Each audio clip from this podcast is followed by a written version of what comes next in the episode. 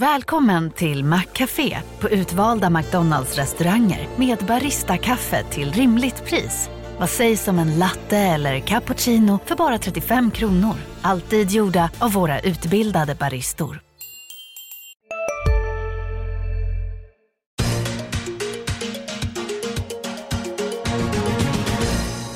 Hej och varmt välkomna in i Makrorådets varma famn. Det här är ju podden där vi försöker förstå de stora ekonomiska skeendena och sådana saknas sannerligen inte att förstå.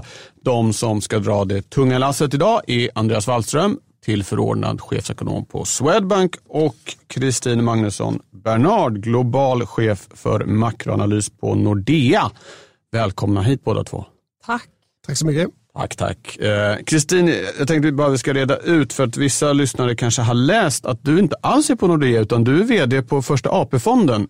Men det ska du bli, men är inte. Exakt. Än så länge 100% Nordea fram till augusti. Okej, bra. Då vet vi det.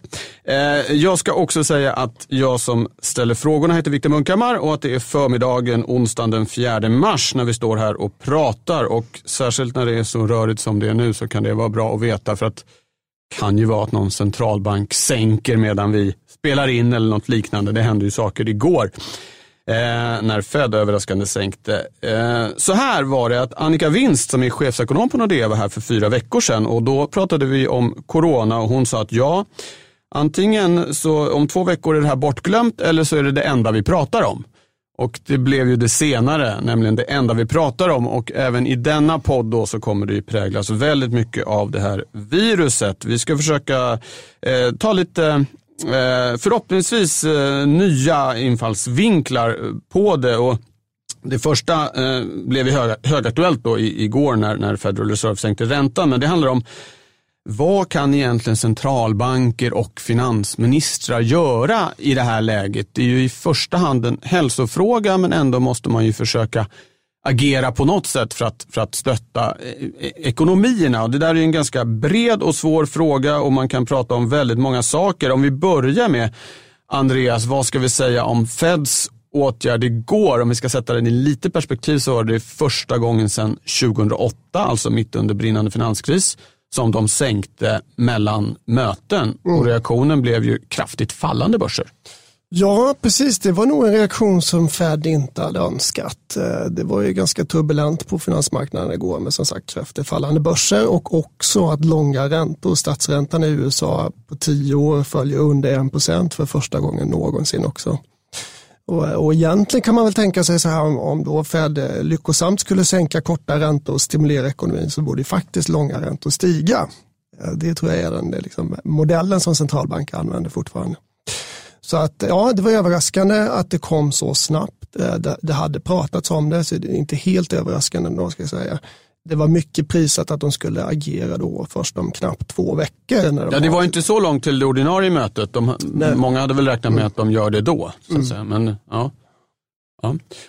Kristin, kan man tolka det här som att eh, det finns ju en idé om att vad, vad, vet centralbankerna som inte vi vet att de gick ut så här just när de bara, faktiskt bara var två veckor kvar till nästa och sänkt det här att folk blev, blev, blev räddare snarare än tryggare av den här manövern? Nej, men jag tycker det här är ganska väl i linje med hur Fed brukar eh, tänka. Därför att jag tror att tänket går så här att det finns en risk att blir det för stora korrektioner på finansmarknaderna så spiller det över till realekonomi. Då behöver man egentligen inte ha sett de här effekterna än för att agera på dem. För att enligt en traditionell centralbankslogik, tror du att något riktigt illa kommer ska du agera snabbt och bestämt och tidigt.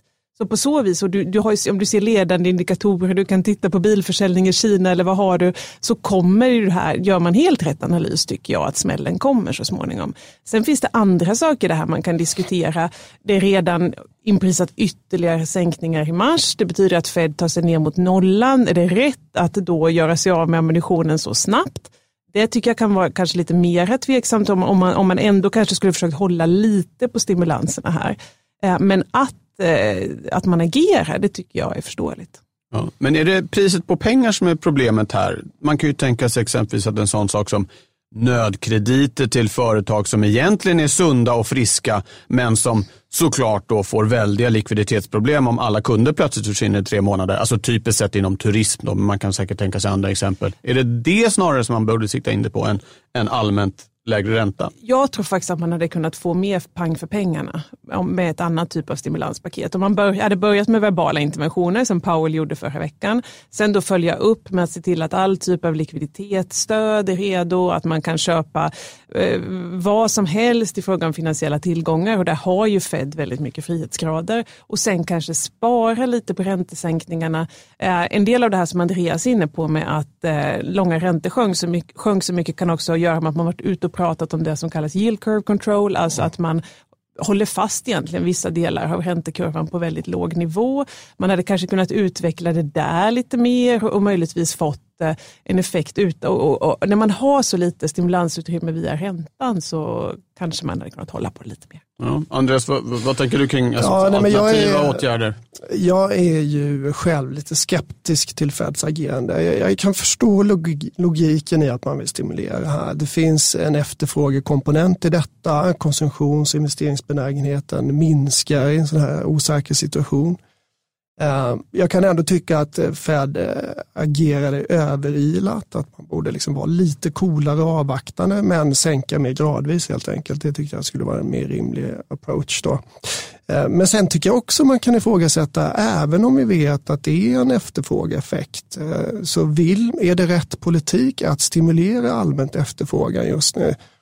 På något vis är det ett sätt att locka ut eh, hushåll och företag att agera. Och på något vis så kanske vi bara faktiskt ska acceptera att denna smittospridning kommer dämpa den ekonomiska aktiviteten. Och det är någonting bra för att annars så skulle smittan spridas ännu mer.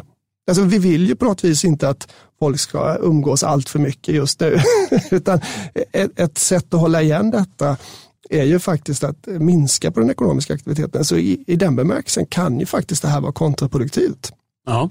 Och, och dessutom håller jag helt med Andreas om att det är ju absolut inte den typ av politikåtgärder som får mest eh, resultat just nu, utan det man skulle göra är ju framförallt att se till att allt sånt som handlar om smittspårning, eh, utgifter för hälso och sjukvård, alltså klassisk offentlig konsumtion som inte ens går via hushållen utan rakt från statskassan ut till de delar av det offentliga eller privata aktörer som då sysslar med just hälso och sjukvård, även i preventivt syfte, vaccinforskning, allt möjligt sånt, att där finns tillräckliga resurser. Det, det tror jag ju, det hade naturligtvis också haft en, en kortsiktig Mm. negativ effekt. För det innebär ju också att man kanske säger åt folk att hålla sig hemma, men då kan man ju till exempel, som vad jag förstår nu är en möjlighet i Sverige, men har man någon motsvarighet till Försäkringskassan, se till kanske att folk får betalt för att hålla sig hemma. Det, det, det är ju ett sätt att verkligen spendera som nog kanske till och med skulle kunna vara mm. inflationsdrivande, vilket så småningom då skulle kunna göra centralbankens beslut lättare, men säkert skulle kunna ge större resultat. Jag håller verkligen med Kristina, det är väldigt intressant att du tar upp det just för att eh, i Sverige så skulle ett väldigt konkret sak var att faktiskt slopa karensdagen i sjuk sjukförsäkringen. Ja. Det skulle då ge mer pengar till hushållen men också då öka incitamenten att faktiskt inte gå till jobbet sjuk. Ja. Uh, Ja, vi, ja, och det gläder mig att vi nu har uh, glidit över i finanspolitik här. Ja. Det var nämligen, nämligen planen.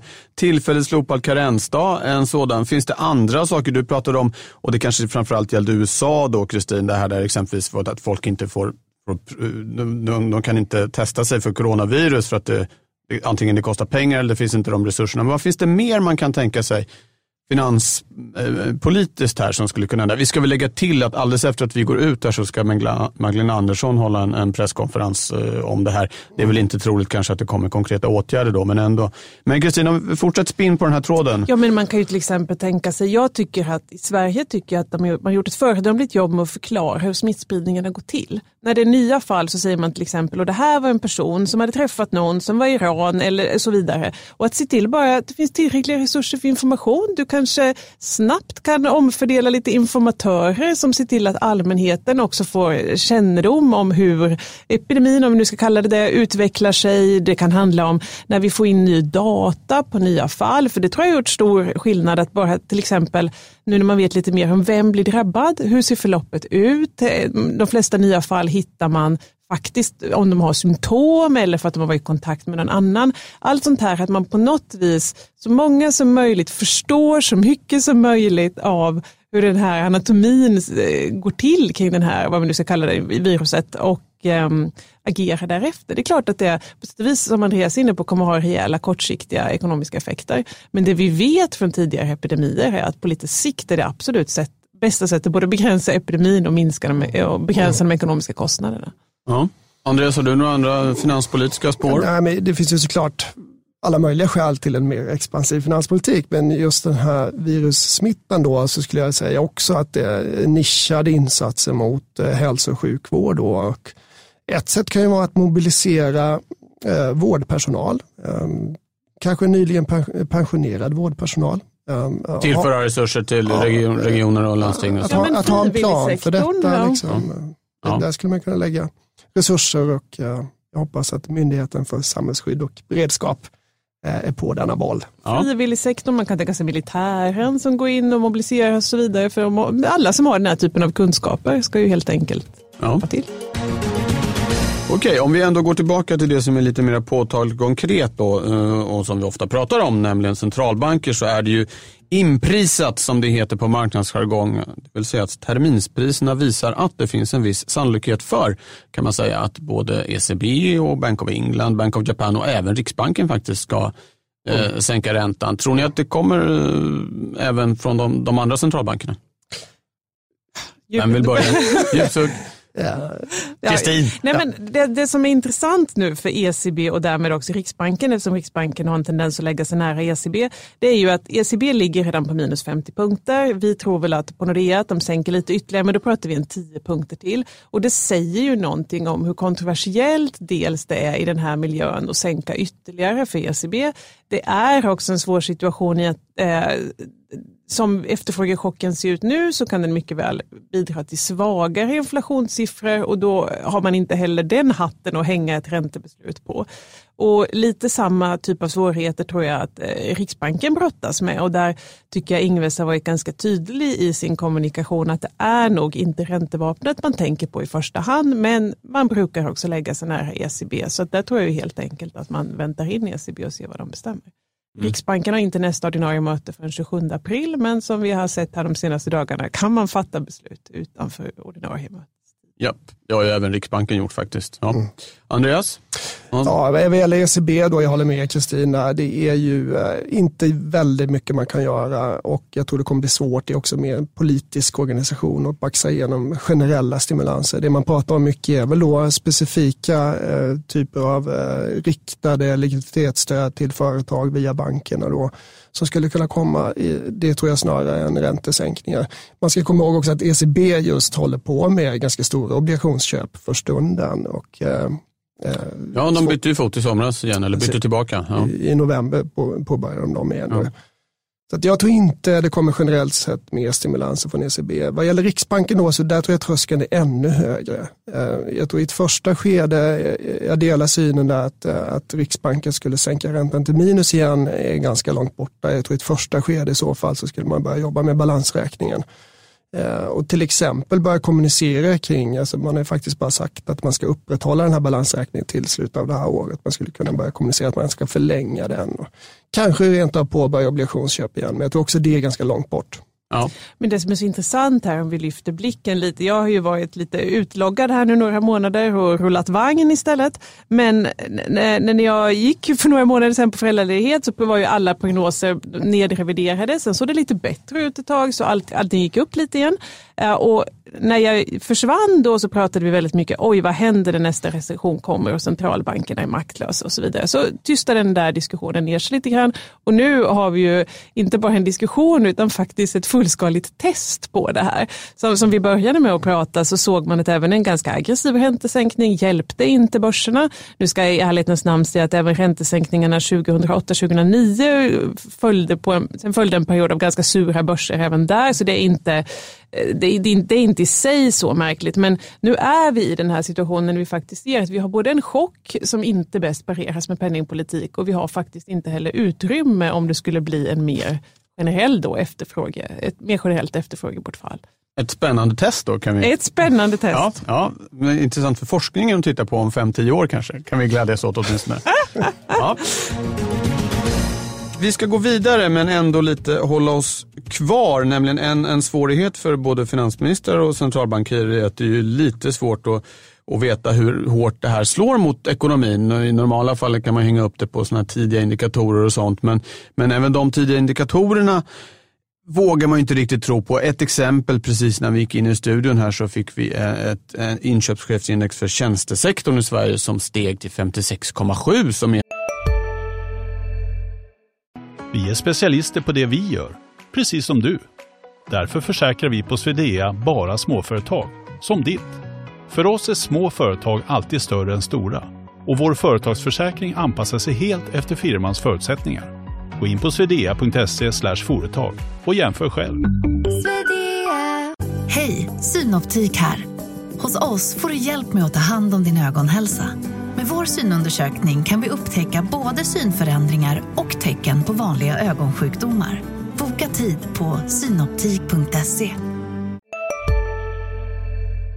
En nivå vi inte alls har sett till på länge. Motsvarande index för industrin häromdagen steg till högsta nivån på 15 månader. Och det visar det här som du var inne på lite Kristina. att, att senhösten och framåt så har det börjat vända tillbaka lite i ekonomin.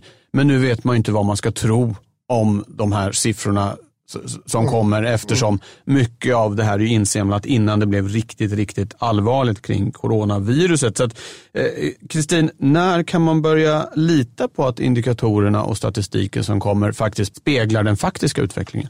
Ja, det tråkiga svaret där är ju när situationen har stabiliserat sig. För nu kan vi ett tag få allt för bra så att säga indikatorer. Sen kan vi under en period få alldeles för dåliga indikatorer om det är så att det faktiskt återhämtar sig snabbare än man tror. Men det jag tycker är viktigt här är ju ändå att det är klart det är bättre att komma från en period som är lite starkare än vad man kanske trodde. Det är ju värre att komma från en recession och gå in i en recession till. Ja. Uh, och, och, där att vi ändå hade en period som visade på att det, det blev inte så illa som vi hade trott. Det, det är ju ändå en mer positiv situation än, än att komma från ett värre läge. Ja, okej. Okay. Um... Men det kan ta tid är det tråkiga ja, svaret. Ja, okay. Jag säger tråkigt. i alla fall att det tar nog ett kvartal eller så innan vi har någon stabilitet i det här. Ja, Andreas, har du något mer? Nej, när kommer du börja lita på det som tickar in på skärmen? Ja, alltså problemet med dem, man kan ju lita på dem skulle jag säga redan idag, men de, problemet är att de är tillbakablickande. Jag tror de på ett korrekt sätt beskriver det som företagen upplevde då för två, tre veckor sedan eh, i, i stora drag.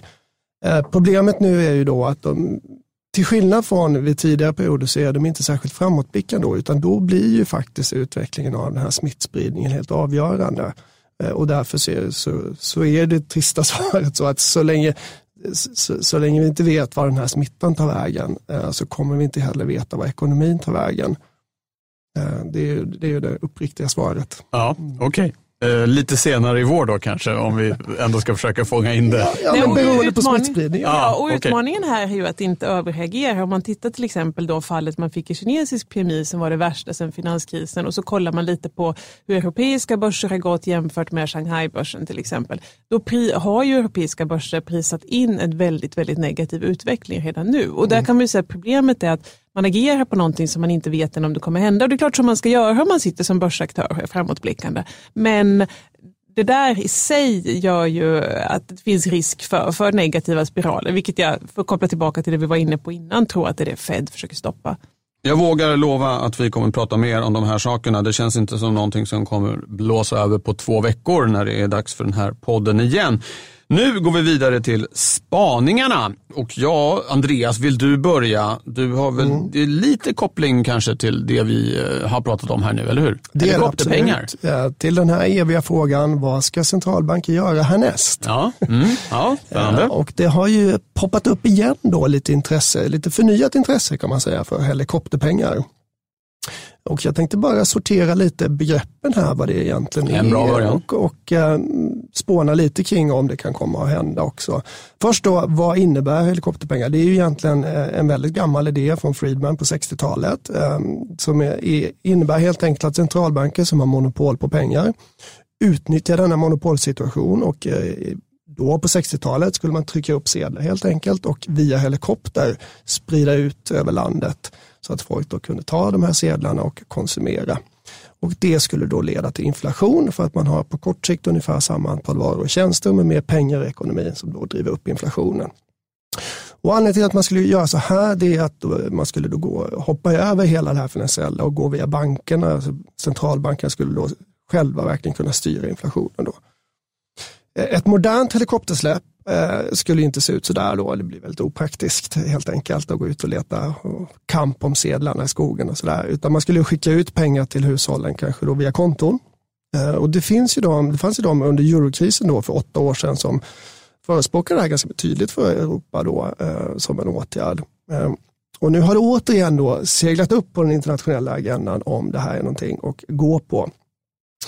Eh, än så länge så tror jag det är ganska långt borta. Eh, det innebär då inte, alltså helikopterpengar, jag ska komma ihåg vad det är. Det är just det här att centralbanker finansierar, det är helt enkelt pengar, man, sedelpressarna får jobba. Det är inte allmänna stimulanser till hushållet, till exempel via checkar. Som var det vi såg i Hongkong. Vi har sett i Hongkong, vi har sett det tidigare för 20 år sedan i USA till exempel. Alltså det är ju egentligen bara klassisk finanspolitik, utan det är finansieringen just där som är det avgörande. Då.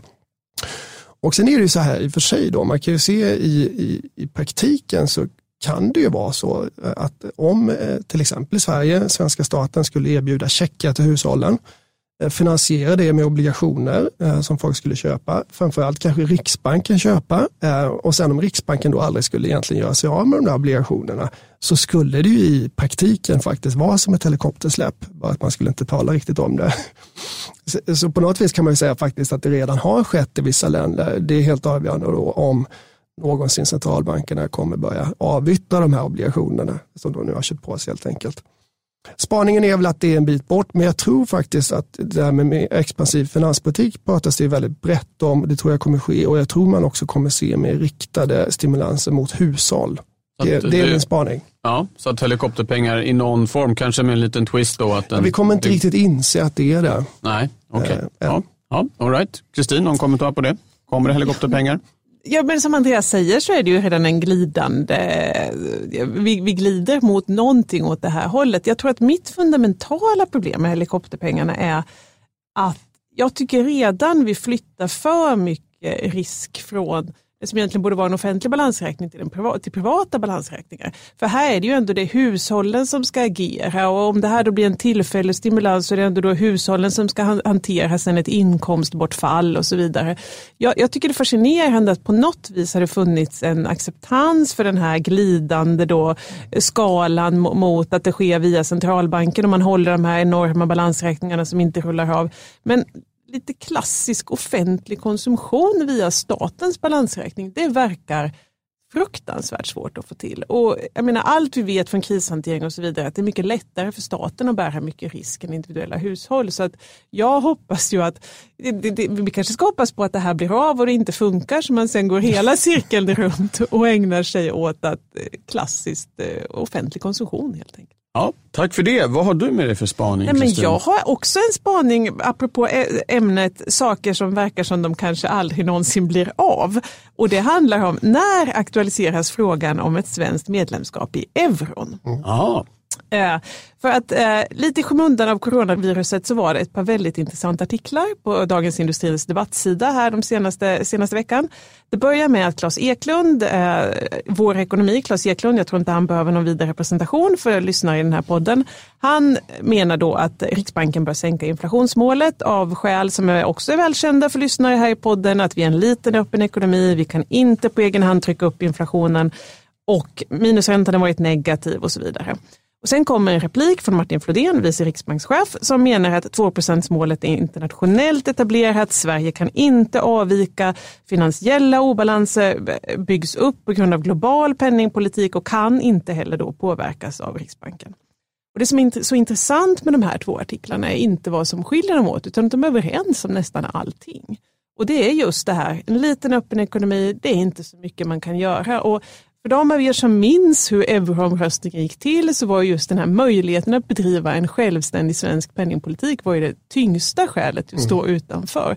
Så om det där då försvinner, jag väntade bara på den här sista meningen och därför förordar vi ett svenskt euromedlemskap. Och det, det, den hänger nästan i luften. Och ska man då bara lägga lite ytterligare lök på laxen i den här spaningen vi fick en utredning om bankunionen som inte på något sätt, för en svensk deltagande i bankunionen som ju då är en del av, av, av eurosamarbetet, som inte var särskilt negativ. Och den sista twisten på det hela kommer från min eminenta kollega på Nordea, Martin Enlund, FX-strateg, som visar att varenda gång kronan försvagas så ökar då stödet för ett svenskt euromedlemskap. Nu fick vi en stärkt krona på Fed-beskedet men det är ju en tillfällig effekt. Håller coronaoron i sig så kan man tänka sig att kronan försvagas ytterligare. Och enligt Martins modell så är det alltså då när kronan når mot 14 euro SEK någonstans, då överväger stödet för svenskt euromedlemskap. Så här har jag börjat i det stora och slutat i coronan för att få ihop min spaning. Ja, och landat i 14 kronor. 14 kronor, eurosek 14 ja, kronor, om ja. vi ska tro Martin och det ska vi. Ja. Hör ni det, Folkpartiet eller Liberalerna som de heter numera. Ja, eh, intressant, eh, där har man ju också pratat mycket om just att, att britterna lämnar, att det skulle kunna vara en faktor Sverige och Storbritannien har ju ofta stått på samma sida, båda utanför eurosamarbetet. Eh, storebror drar och Sverige blir lite mer ensamt gentemot de här länderna som driver på. Eh, är det en faktor också här i ditt eh, Det, det tror jag absolut spelar roll och det har ju också framförallt Magdalena Andersson varit rätt tydlig i. Att det blir en försvinnande liten del av EU-samarbetet eh, e som faktiskt står utanför euron nu efter Storbritannien har lämnat. Vi har danskarna som har ju valt en mellanväg med att eh, låsa fast sin valuta mot euron redan innan och sannolikt landar i att gå med bank, i, i bankunionen. Och då är Sverige ännu, ja då är man nästan tillsammans med Polen de enda större ekonomierna som står utanför. Andreas, tankar? Ja, ett par reflektioner där. För det första så kan man säga att i Sverige så har just det här stabiliseringspolitiska argumentet alltid varit väldigt stort. Liksom. Vi har liksom en lång erfarenhet av det redan på 30-talet och Stockholmsskolan. Så, så, så därför vägde det argumentet så tungt då när vi till slut valde att, att rösta nej där då för ja, 2003. Men jag, jag, gjorde också en själv lite ro, eh, intressant spaning på temat om man, om man jämför de nordiska länderna bara till exempel då, som ju har väldigt olika penningpolitiska regimer då, så kan man ju konstatera liksom, om man tittar på inflationen i alla nordiska länder på 70-80-talet eh, väldigt hög inflation, väldigt volatil. Eh, I stort sett samma i alla länder. Eh, sen de senaste 25 åren eh, i alla länder i snitt ungefär 1,5 procent, väldigt låg volatilitet. Det är ju ett faktum. Så det är klart, då kan man ju fråga sig, trots då de här olika penningpolitiska regimerna, Finland som har ECB då, och Danmark som har den fasta växelkursen, så har ju faktiskt inflationsutvecklingen varit i stort sett samma, identiska. Det har ju skilt såklart från år till år lite beroende på växelkurs, men liksom den stora bilden är ju att det tycks ju inte spela så stor roll vad man har för penningpolitisk regim för inflationen. Nej. Vilket är en eh, intressant slutsats. Och det skulle också då ge stöd för att man faktiskt inte skulle, det skulle inte vara så högt pris kanske av att faktiskt gå med då i euro. Ja. Eller, ja, man tjänar inte så mycket på att ha det här egna verktyget nej. helt enkelt. Nej, nej, och igen då när, när, vi pratar om, om, om vi landar i där vi är just nu och vi diskuterar vem kan göra vad, hur mycket möjligheter har man. Det är klart att tillhör man ett stort valutaområde som trycker en valuta som har tillgång till de sedelpressarna som världen faktiskt vill hålla och det har ändå euron utvecklats till så är man i en helt annan situation än om man är en liten öppen ekonomi med en egen valuta och behöver fundera kring storleken på ens valutareserv och en massa sådana här saker. Så att just när det gäller krishantering är det klart det är lättare ju större bazooka man har för att, för att använda Bernankes uttryck. Eh, och ehm, det kanske också kan bli den här episoden som aktualiserar de frågeställningarna. Vi ska runda av det här med veckans viktigaste. Andreas, vad kommer du absolut inte missa den allra närmaste tiden? Ja, Mycket, många saker gissar jag. Många saker. Men du får välja en eh, eller två. Förutom smittan då, eh, ja. så är det väl primärt skulle jag säga för svensk del eh, svenska arbetslöshetssiffror. Vi har ju haft i Sverige en ganska svag utveckling de senaste tre åren. Där arbetslösheten har stigit faktiskt mer än det vi har gjort i något annat EU-land. Eh, fortsätter den här trenden, eh, det kommer att bli ett allt större bekymmer för regeringen tror jag och eh, därför är det lite fokus på detta. Ja, Tackar. Kristin? jag håller mig kvar i smittan och jag tror framförallt att det handlar om all data vi får eh, hjälper till. Ju mer kommunikation desto bättre. Särskilt hålla i det här och förklara så här många är det, så här har det gått till, de här har vi hittat via smittspårning och så vidare. Ju fler ekonomier som följer det exemplet, för där tycker jag särskilt Region Stockholm för att vara väldigt lokala har varit föredömliga, ju lättare tror jag det blir att eh, se att riskaptiten kommer tillbaka och då kan den komma tillbaka med besked. Ja, så att vi vet inte vad som blir veckans viktigaste helt Nej. enkelt i ditt fall. Utan, på samma sätt kan ja. det handla om att vi får ett centralbanksbesked på en väldigt oväntad tidpunkt. Så fall blir det antagligen veckans viktigaste. Ja, just det. Som, som vi fick igår. Ja, eh, spännande, det är lite hösten 2008-känsla Börsen åker upp och ner. Eh, man vet inte vad som kan hända på eftermiddagarna när man ska ge sig iväg och hämta barn. Och det här kommer vi, vi kommer inte göra några extrainsatta makroråd utan vi är tillbaka om två veckor. Eller jag ska inte säga för mycket, det kanske det blir, men jag tror verkligen inte det. Eh, under tiden kan man lyssna på andra poddar, exempelvis Ledarskapspodden Förnuft och känsla som eh, är tillbaka med en ny säsong. Förstås de dagliga poddarna Morgonkollen och Ekonomistudion. Och redan på fredag blir det analys podden när vi sammanfattar det som har hänt eh, på marknaderna under veckan. Det kan bli en lång sändning. Eh, men nu sätter vi stopp för idag. Tack ska du som har lyssnat. Tack Andreas. Tack Kristin. Hej då. Tack, tack. Tack. Makrorådet från Dagens Industri. Podden klipps av Umami Produktion. Ansvarig utgivare Peter Fällman.